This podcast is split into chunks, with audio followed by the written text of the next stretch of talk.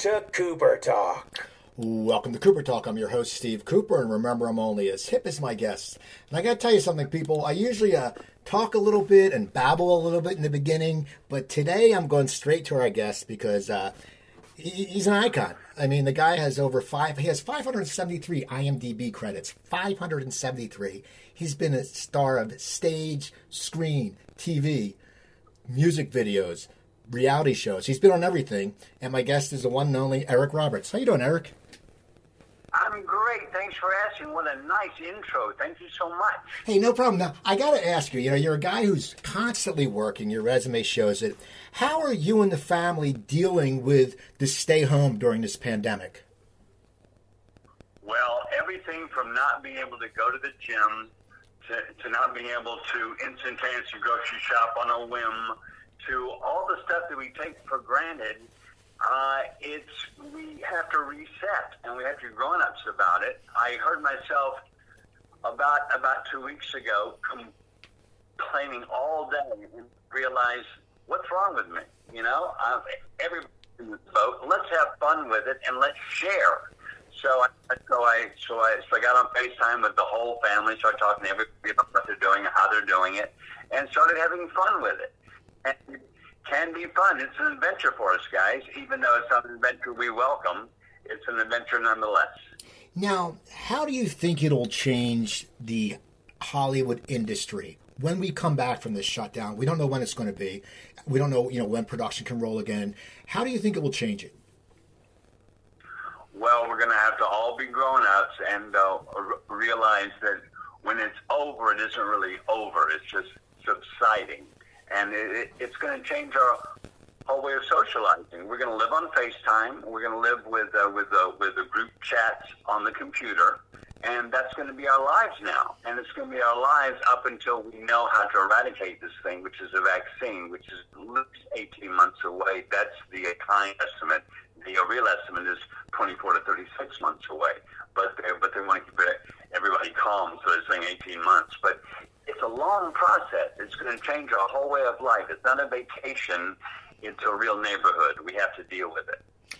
Now, at what point do you think, or you may have already, do you think you'll you'll stop? Uh, you'll you'll start missing, you know, working on your craft, being an actor, because your whole life has been that. When do you are you missing it already, or do you think it'll kick you in the ass down the road a little bit, going, God, I really really miss this?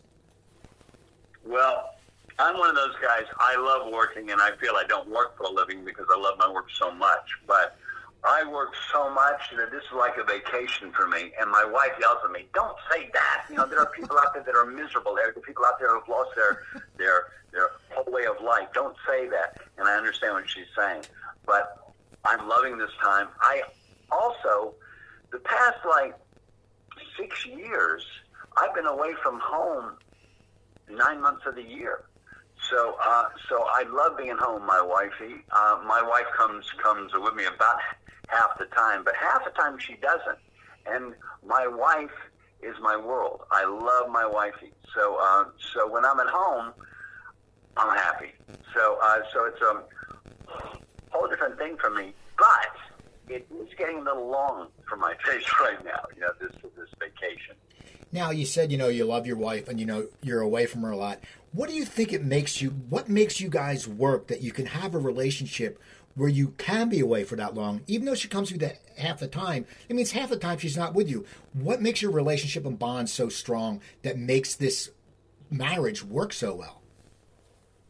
Well, you know, before I say that, let, let, let me also say that as much as I love and depend on my wife, there has never been who has said nastier things to my wife than her husband. Okay, so so so you know that our marriage is a real marriage. It's not a fairy tale. Okay, and that being said, uh, uh, uh, I I I I feel that um, what's kept us together is brutal honesty and lots of loving, and uh, the uh, the combination of those of those two things are what works. But you have to learn to be brutally, consistently, always honest.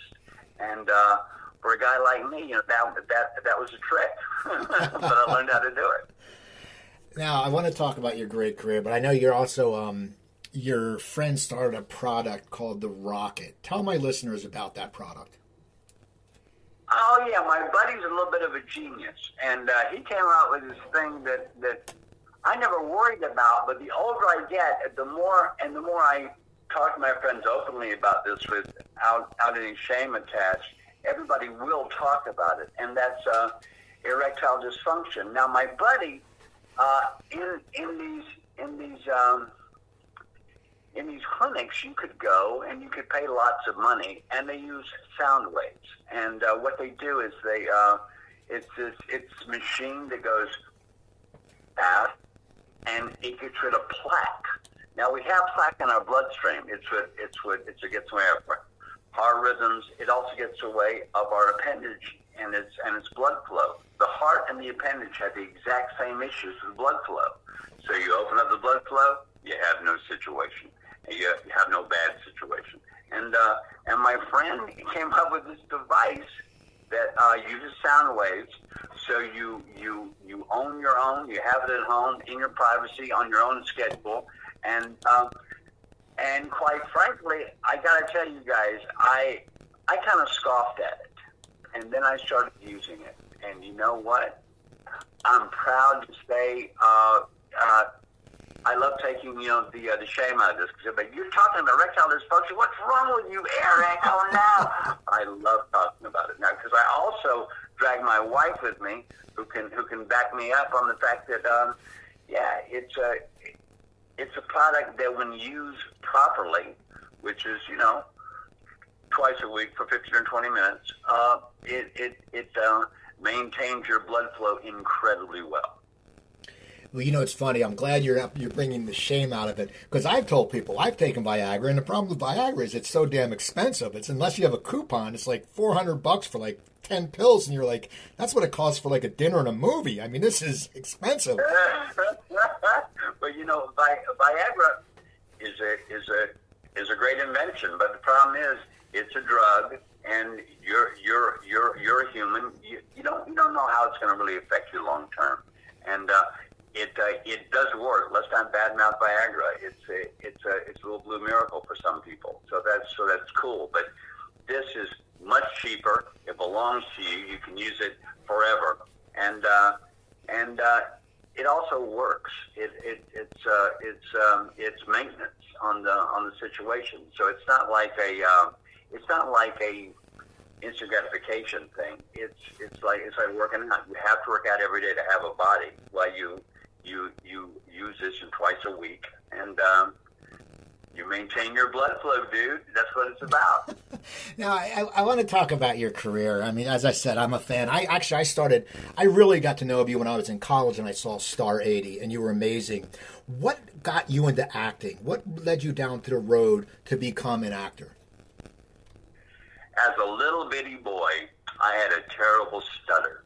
It was really bad, where I would read in class in the first or second grade how we each read a stanza goes to the next person, and I would whoa, whoa, whoa, whoa, web, tear, tear, terrible time talking. It was horrible for me, and all the kids would laugh, blah, blah, blah. But I found out if I would count the kids and then count the stanzas and find my stanza first and learn it, I could I could speak freely. So it became a, a um, a speech exercise, I guess it first, where I would learn, uh, I would I would learn what I had to say, and then I could say it without stuttering. And then I started to to to apply that to acting. So so I had a place I could talk, and then I started to uh, to really enjoy the acting part of it. Then I got very good at it.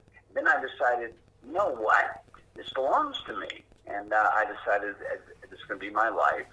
And uh, back back back to why I've stayed married for so long. You know, my wife uh, has an identical background in uh, in uh, in, the, in the theater as I do, so we kind of bonded over that early, and uh, because your people don't have that background, and uh, and uh, wow, wow, oh wow, you did that, I did that too, wow, and so we uh, we we made friends over that, and. Uh, my wife is also there's there's a movie called Love Is a Gun.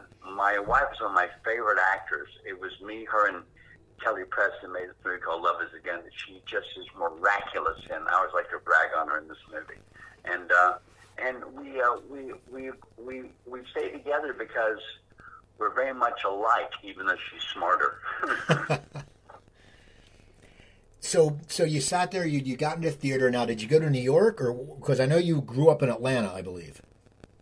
Yeah, uh, my uh, my uh, my my parents ran an acting school called the Actors and the Writers Workshop, and uh, it was funded in part by the Martin Luther King Foundation. And we toured the underprivileged areas all week and had theater in the park on the weekends. We patterned it after Joe Papp's Theater in New York, the Public Theater, and uh, that's how I grew up. I was doing eight to twelve plays every year of my life from the time I was like five years old, and uh, uh, then uh, at uh, 18 I came to New York and uh, got very lucky. You know, I met I met, I met Joe Papp, uh, got in his repertory company a little bit. It did, it did a lot of stage readings for him. Uh, did did my first play at the Public Theater called called The Rebel Women. Uh, there was there was a very long play about the Civil War, and uh, had a couple of monologues in that. So I thought I was uh, I was a New York State star instantly. Wow, I've arrived, you know. and uh, uh, yeah, and uh, I've just been fortunate because there's a lot of great actors who don't who don't get to uh, to work as much as I do, and uh, a lot of it is luck, my man. A lot of it. Well, you, you know, you sat there. Your your movie debut to star was King of Gypsies. That must have been a, great thing because you were a younger guy. It seems like you weren't in New York for that long. How did that come about? How did you become a star of a movie and had a great cra- a cast at such an at such a young age?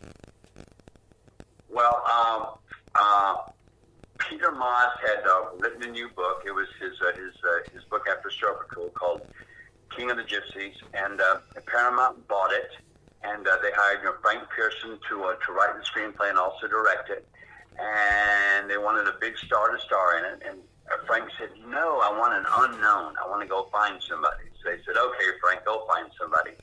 And after a bunch of auditions and a screen test, he offered the part to me, and um, that just started my life in movies. And uh, that was my screen test for that was January of 1978, and the movie came out in December of '78. So, so that was my year of arrival. It Was 1978. Now, as a young actor, what's that like? All of a sudden, you're on a set. It's not like you're in the background. It's not like you're a supporting guy. You're with the lead. What is that like? I mean, what goes through your mind when you're stepping on set? Are you intimidated or are you pumped because you know this is what you've waited for? I always wonder what goes into the psyche of an actor when they're new and they get this great meaty role. Right. Well, my first movie was really spooky because it was Shelley Winters, Sterling Hayden, Susan Sarandon, Judd Hirsch, and Brooke Shields. That was my cast. And then it was me introducing Eric Roberts. I was green. I was scared every single day on that set. But all those actors were good to me, especially Susan and uh, and and Shelley and Sterling. They were good to me. They just took care of me, and uh, and especially Sterling. He was so kind to me, and um, and uh, these very famous, very established people were uh, treating me like a peer, and so I they they kind of made me feel that I had arrived. Eric, you're one of us. Come on in, pal. And it was just they were they were wonderful to me because I was frightened every single day of that movie. Now, the thing I always I always thinking about is you know you, you're you, you're in that movie, and it's a it's a great movie, and you do a great job. Where do you go from there? Like you know, I always talk to musicians who have a great hit album, their first album out of the box, and then there's the you know people who are doing the pressure. Like you have to repeat that. How do you decide on your next role after that? Because you're coming from a big production. Well, I went back to the theater because of the quality of a play. It was a two-character play. It was called Mass Appeal. It was it was about it was about a priest and a seminarian, and uh, I was seminarian, and uh, Milo O'Shea was the priest, and it was off off Broadway. It was a 99-seat house, and it was such a hit. They would line up around the block to uh, to buy tickets. It was such a hit that we got a Broadway offer. We're going to Broadway. I can't believe it. Oh my God. We're going we're going to go to the to the Booth Theater, I think originally, which is also a small Broadway house. It was going to be so exciting. Oh my God. I can can you believe it, Milo? And Milo said, "Oops, uh, it's time to go do My Fair Lady with Rex Harrison behind your back. Sorry." So they wanted to uh, to recast Milo, and I said, "No, he made it a hit. I'm going to wait for him." So I went off and I did Raggedy Man while he was on tour for a year with uh, with uh, Rex Harrison.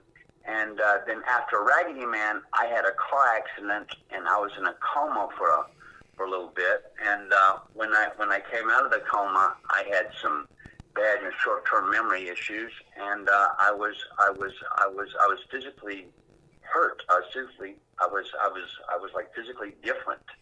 So um, a lot of recovery involved in that, and uh, and then um, and then and then I did um, uh, then I did Star 80. Yeah, that was my next movie.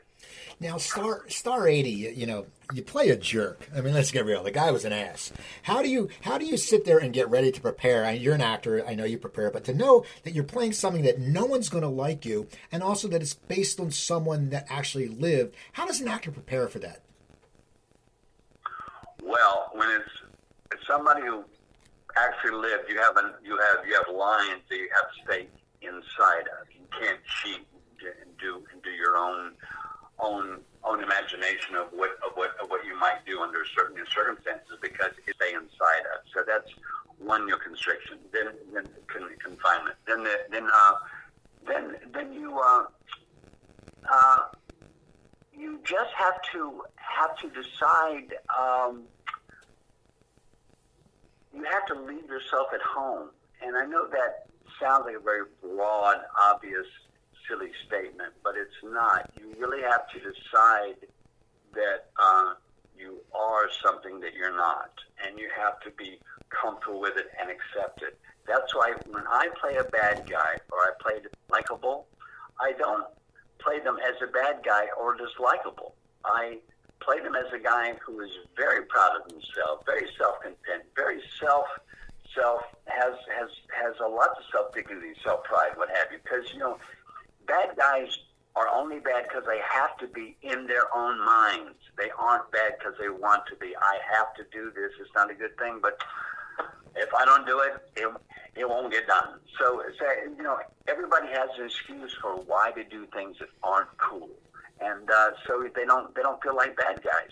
And when you're a jerk, you're the last person to ever know that. So you can't play jerkdom.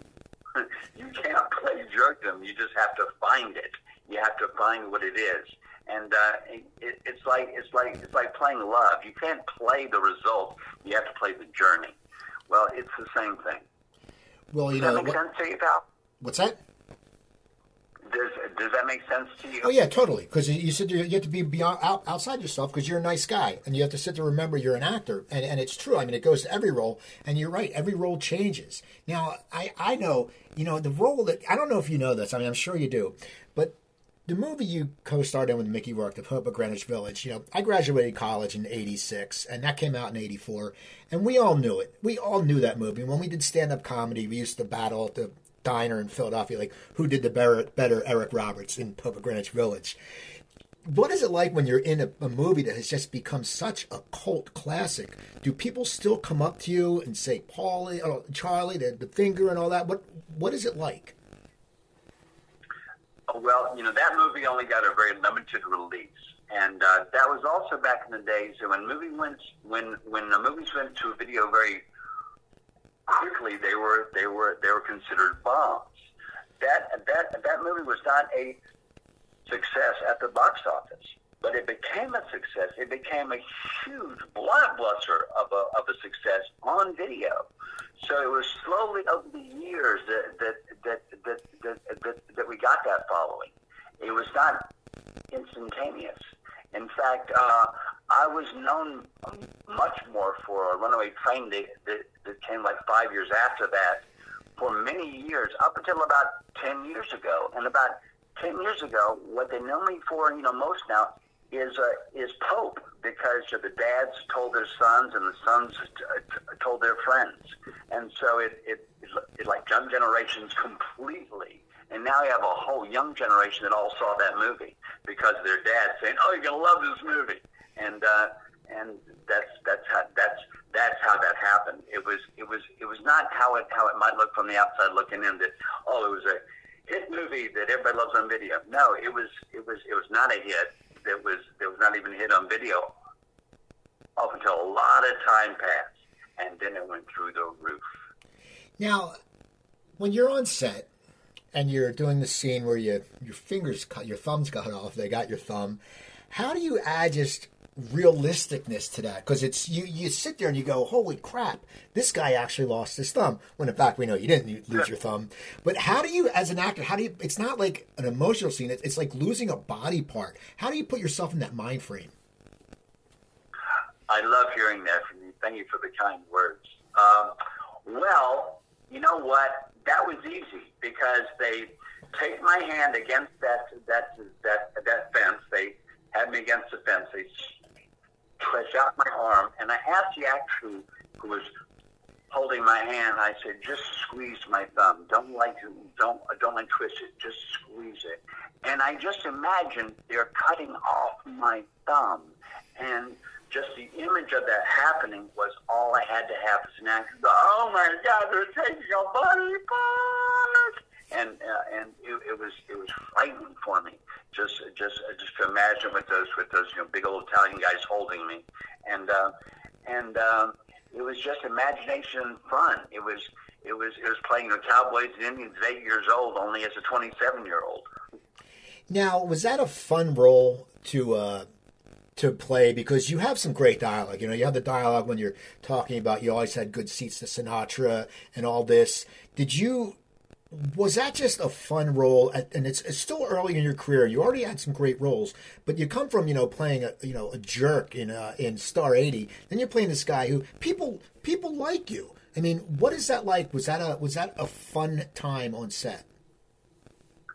It was it was the hardest, most fun I've ever had on a set. No, it was it was the second hardest. Uh, the uh, the second hardest and the most fun ever on the set. And also, you know, Mickey and I bonded. You know, Mickey and I, you know, uh, we uh, we bonded. It, it was we have completely different acting styles. They're opposite styles.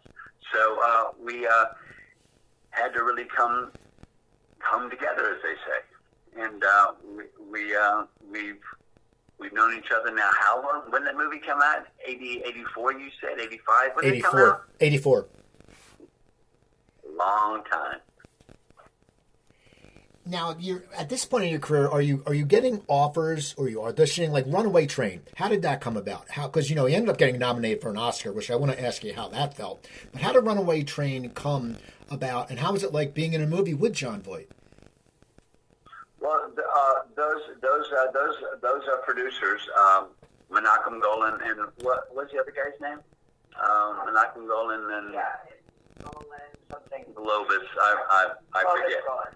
Anyway, so uh, they they just they uh, they uh, they sent me the script, and the only thing that altered, you know, with an offer, and the only thing about it is uh, he was kind of a tough thug, my guy. He was a tough thug, kind of a dumb gun, kind of a kind of a New York, kind of a tough guy.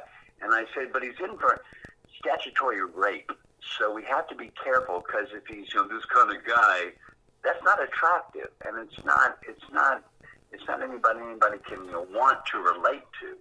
I said, can I alter him and make him a country bumpkin? And he can talk like this. So, well, I don't know how old she was. Good grief. You know, he's he's an innocent who did something wrong as opposed to an asshole who did something wrong. And uh, they allowed that. And I and I and I think why they allowed it is because our uh, our our uh, our director was Russian, so so he he uh, he couldn't hear accents. He didn't know what it was. He said, "Yeah, so whatever you want, gotta do it. It's okay." And uh, I don't I don't think he knew what I was doing really with the accent.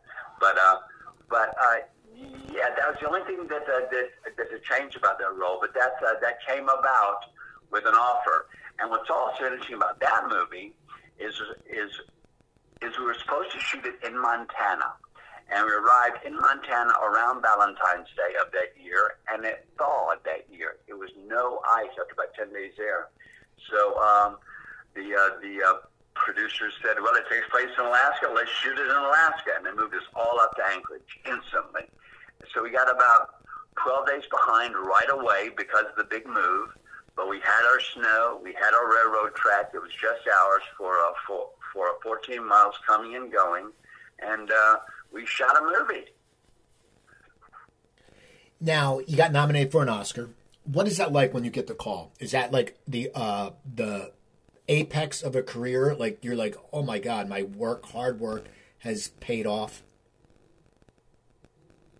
Well, when you first get the nomination, it's the most incredible thing to ever happen to any moment of your life, except maybe birth, marriage, or the birth of a child. It is up there with those things. It's incredible.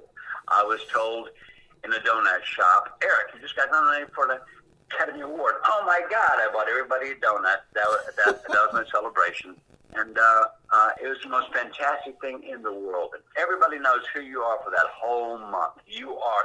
Hey, Mr. Roberts, good luck on the Oscars everywhere you go, no matter where you are.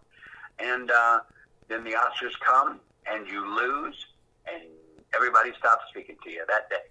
so, so it's uh, it's very cut and dry. If you bring home the Oscar, you're a hero, and if you don't, oh well.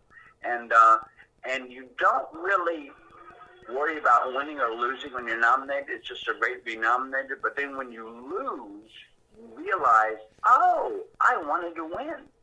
But you only realize that after you lose. You don't you don't like want to win an Oscar. Oh my God, I got to win this thing.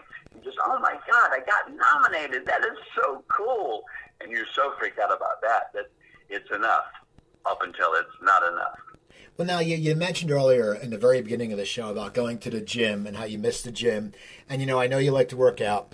When you did best of the best, did you have to bulk up for that? And did you have to learn the martial arts or did you know them?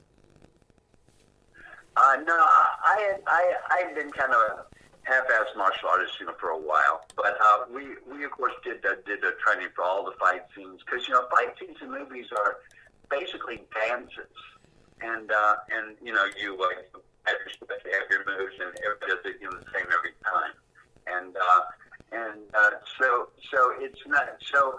In all martial arts movies, except maybe Bruce Lee's, they're all dances and they're all and they're all you choreographed. They are not improvisational because because you know you're you're there you know for the camera and it has to look real. So it's so it's all about the angles and uh, and it's time consuming. Let me tell you. You there? Yeah, I'm here. Oh, okay. I, I, I, thought you said, "Let me tell you." I thought you were going to tell me how time consuming it was. Um, so you know, you, you've had threw me off. So you've had this great career now. You also, you know, you've done some great movies that people really don't know about as much, but were very, you know, at the time very important. You did "It's My Party" with Gregory Harrison, and that that was an impactful movie. What was it like playing a role like that that made a difference? You're so nice to uh, to put it like that. Thank you so much. Um, Gregory Harrison is a phenomenal actor, and uh, Gregory Harrison I bonded really heavy in that movie we're playing boyfriends, and um, I was playing, you know, the the guy who uh, who uh, uh, yeah, Gregory was playing the guy who, uh, who wrote the script, Randall Kleiser, and I was playing his uh, his former lover who uh, who uh, committed suicide because he had AIDS.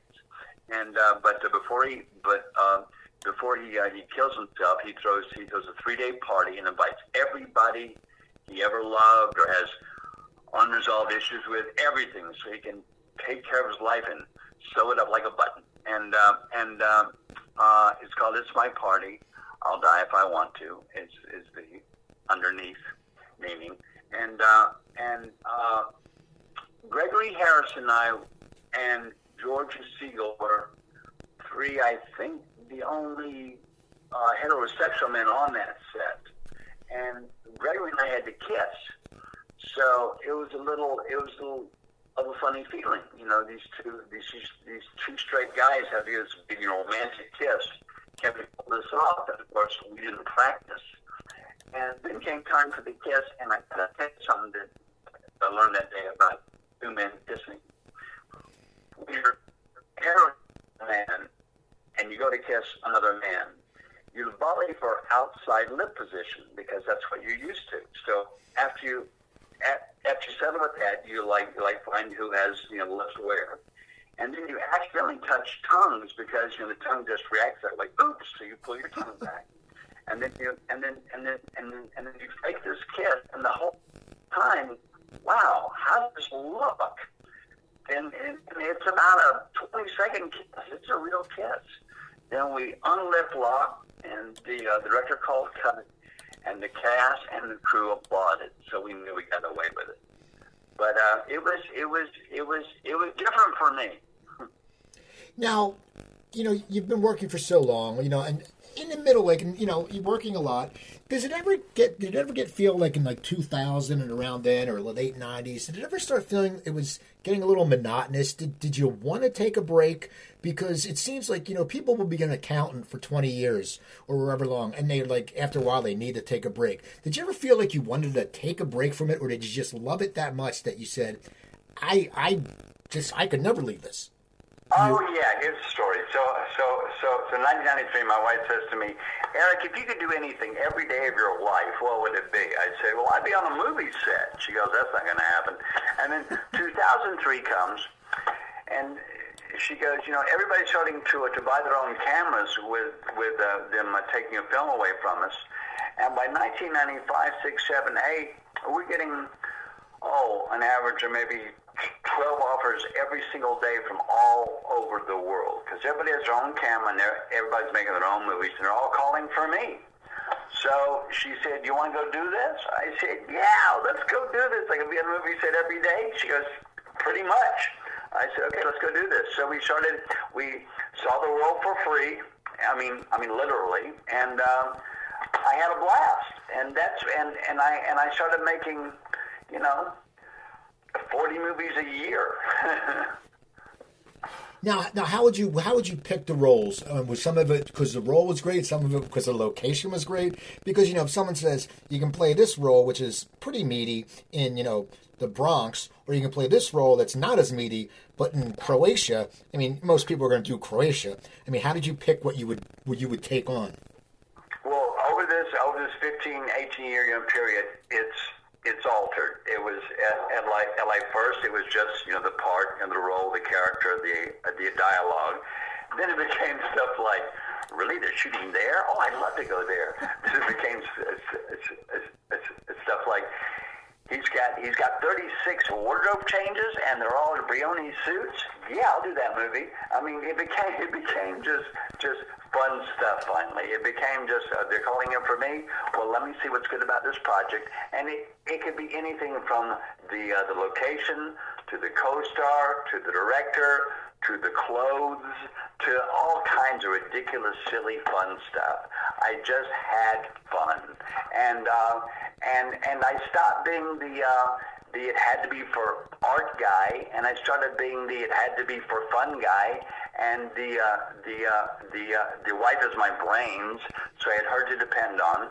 So I kind of had it made, and I just had a great time and saw the world for free, like I said. Now, what were some of your favorite places? What if you could say your three top uh, favorite places to shoot at that time? What would they be? Well, there are favorite places for uh, for different reasons. There are your main cities, like there's uh, London, Rome, Paris, and New York. Those are great places. They're fantastic for food. They're fantastic for uh, for stuff to go do. They're fantastic for uh, people. They're fantastic. But then there are places like Cape Breton, Nova Scotia, this little fishing village. There, uh, it's just it's just precious beyond belief. But there are no people. So so there are great places for all kinds of different reasons. But uh, but probably my favorite place in the whole world that has like has like people and food and and uh, mass transit is probably New Orleans. Uh, I love that city. I I um, I lived there as a little boy, and I just love that city so much. And uh, it's finally come back. Uh, it was it was it was a lot of years. It was a real mess because of you know Katrina, but it has come back and it is glorious. The only thing that we have to all worry about with uh, New Orleans is uh, the uh, termites. They're uh, they're destroying the French Quarter. But I love New Orleans. Now, you know, you've done so many movies, but, you know, in 2002, you did a uh, sitcom, Less Than Perfect. It was, was a very popular sitcom. What drew you to the sitcom? Was it one of the things that you wanted to stay at home and you could shoot? Or what drew you to that world? Because you're, you've been, you know, a movie guy and a drama guy. What, what drove you to that, that show? My wife talked me into it. My wife, you know, grew up. Her her mom was a was a sitcom writer, and her uh, her uh, her her dad was a movie script writer, and so she uh, she uh, she grew up in show business, of course. And uh, she told me how much how much fun that whole like world is, and uh, she was right. You only work like twenty hours a week, and uh, it's a it's a it's a truly you know cush, wonderful, friendly, co- co- communal life. It's it's it's really nice. Now- so that's why that happened. Well, now you said, you know, you said you did all those years of traveling, shooting movies. When did you stop doing that? I'm still doing it. Uh, in fact, up until the virus, I was on the road. In fact, my wife canceled 21 projects uh, that uh, had to be canceled because of the virus.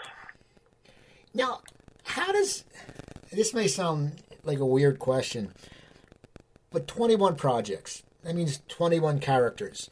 I mean, I know you're a great actor, but that's that's that's learning a new character all the time. How do you get yourself? I mean, how do you prepare when you know as soon as you're done, you're rolling into another project where you have to be a different character? I love the mistake you're making because the mistake you're making is like thinking that I'm going to be the star of all these movies and have all these, all these, all these, all these characters I have to become and then unbecome. Le- no, no. A lot of these movies are just appearances. I'm in it a day. I, I have to be a, a senator in a suit and say, I'm so glad you're all here. Thank you very much. That's my whole part for that day. So it's not it's not like I have to become other people or I have to go to I have to go to a lot of wardrobe fittings and all that kind of stuff. No, th- th- these are these are parts that I am offered because I'm recognizable and because you know the bank wants me in their movie. Now, in, in 2010, you did a soap, The Young and the Restless, and every actor I talk to says doing a soap is so hard because you have to learn. You're you have to be off book overnight and walk onto the set, and it's it's it's a lot of work. As someone who has, you know, I know you your first break was in a soap opera, but as someone who acts, how do you get your chops ready for something like that? Okay, let me tell a little story. In 1977, I get a job on a soap opera for Paul Rauch called Another World. He was the uh, the producer. Paul Rauch. He was great big in the soap world. He was huge. He hired me on Another World. I was I was the uh, the first Ted Bancroft. I was simply terrible. Now, now you have to know this. I'm one of my three biggest fans. I was so bad on that show that I wanted to die. And uh, and uh, Paul called me in after I've been on the show about three months. He said, "Mr. Roberts, have a seat." I said, "Yes, sir." He said, "Are you a writer?" I said, "No, sir, I'm not." Then what are you doing? Are you writing your dialogue? I said, well, I don't think it's real. You, you are not a writer, young man. If you have any, any question about your dialogue, you come to me. You do not change your dialogue. Okay, yes, sir. I changed it one more time. About a month later, he calls me, and if you change your dialogue one more time, I'm going to let you go off the show. I'm going to fire you. Okay, yes, sir. Right. About about three months pass. I changed my line dialogue. He and he calls me in, and he fired me. Okay. He told me that I was not a writer. He gave me plenty of warning. I'm out. So about a month later, I got my first movie. I was very lucky. But anyway, the whole point is, about 20 years later, he calls me and he says, "I need you to come to my show for ratings. Come on, buddy." So I went back on his show as a friend. And once again, I like my acting. I like my work. I'm, I'm half the time you're very proud of myself. I was terrible again, really terrible, in that I was just bad. I mean, I, I, I didn't have a hold of dialogue. I didn't have a hold of the character, and I was just bad. And uh, but everybody seemed to be okay with it. But I, I, I as far as I, I was concerned, I was embarrassed. Now you also, you know, you, you had a you did a great you, you did a great job with Heath Ledger. What was it like working with him, and then knowing at the end he won the Oscar for that? It must be something that, as a as a fellow actor, that must be a really good feeling.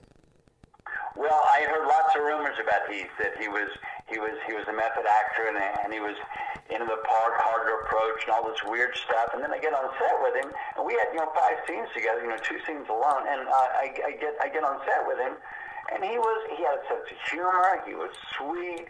He was he was approachable. He was nice to everybody. He was a guy, and uh, in fact, you know that huge monologue he's got with all his bad guys around the table he walks on set, we have rehearsal, he goes through the whole monologue, and then he turns all and says, How am I doing?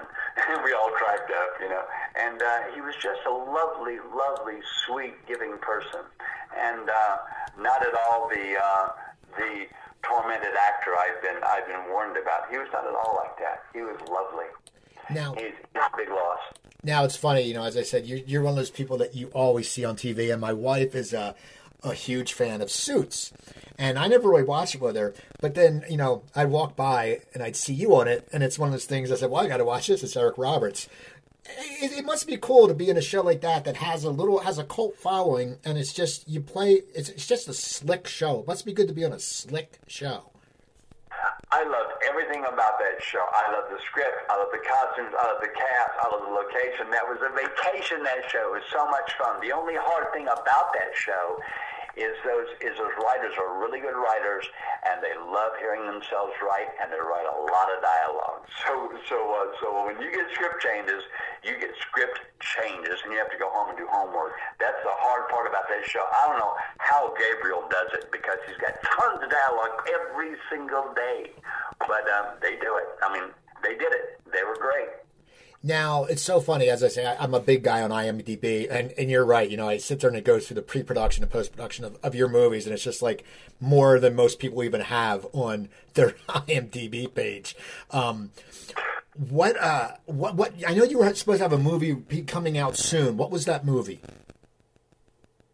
Uh, what, what's what's what's it called, Eliza? Our, our new film. Uh, Inside the Rain? Inside the Rain, right. Inside the Rain. Uh, Aaron Fisher. Really cool subject matter, dude. About you know taking you know you know you know you know you know taking psychotropics for Prozac uh, for uh, for uh, bipolar and what have you, and uh, just just just a really necessary movie right now to understand this whole world that everybody's in with uh, with the psychotropics. Now, are you more slanted to take a role like that that, that makes a difference and makes a statement than take in, in this part of your career or taking a different role? I mean, do you try to find roles that can make a difference because you're a respected actor and you have a following? I've worked so much and I get so many offers every day now, and I say yes to so many things uh, that uh, that that that you know I I I I'm I'm an I I think my wife, who's also my manager, has cr- cr- created a category of our own where, where I'm where I'm where I'm you know concerned because I'm still I'm still a viable name, but I will go help you know, student filmmakers. And uh, and um, uh, you know most actors won't won't won't won't, won't go do that. And uh, and I will I will also make a movie that's got a that's got a that's that's got a fifty thousand dollar budget for the whole thing, and uh, and make make make myself affordable for them. You know, so so you know. It, I just love this industry. I love artists. I love filmmakers. I love actors. I, I, I, I love I love crews. I'm in I'm in you know, the right world for me. So I'm just exploiting the hell out of it. Yeah, I also know you're a supporter of animal rights. When did you start into that, uh, following that passion? My whole life. My uh, my uh, my grandfather raced horses, so I was around animals from the from the get go. Only I didn't like how people were with other animals. I didn't like how people treated animals, and I realized that uh, I had a different feeling about them. That, that they were just like me. They just had another language, and. Uh, and so from from from your cognizance up until last night, uh, animals uh, you know, get get get my total and absolute support and uh, and love and affection. And we have tons of them on our premises. Now, before we go, I just want to ask you uh, videos. You got involved shooting videos, and they're for big artists. How did you get involved in shooting videos? Because videos are so cool. Like, I'm an MTV guy, I, I'm MTV generation. I love videos. How did you get involved with videos? My uh, my stepson is a musician named Keaton Simons. Uh, go go uh, uh, go to my website ericrobertsactor.com. There's a link to Keaton K E A T O N Simons on there. There's also KeatonSimons.com. He is my favorite singing, songwriting, gu- guitar player, and uh, he told me he told me he, he loved the Killers. He he loves Mariah, and uh, he's one who who, who uh, tells me what the videos to go do. So I just do what he tells me. That's great. You know, Eric, I want to thank you for coming on today. It was a pleasure talking to you. I've been a fan for a long time, as I said. I remember still, you know, I still I put, put on Pope of Greenwich Village the other night. I was flipping around and I was like, "Hey, it's on cable. I'm going to watch it." This is one of those nights that you know, I live in New Jersey now, I'm not L.A., so we're getting cold nights. So I uh, I watch it. So I want to thank you for coming on. And uh, the website is ericrobertsactor.com. Your Twitter is at Eric Roberts. Do you tweet a lot? I do, I do. I, I'm, uh, I'm, I am a tweet guy. I'm kind of embarrassed to say it, but yes, I do. So, people, go look up Eric Roberts on IMDb. Follow him on Twitter at Eric Roberts. Go to his website, ericrobertsactor.com. Go to my website, coopertalk.net. I have over 790 episodes. Email me at cooper at coopertalk.net. And Twitter, I'm Cooper Talk. And remember, I'm Steve Cooper. I'm only as hip as my guests. Don't forget, drink your water, eat your vegetables, take your vitamins, and I'll talk to you guys next time.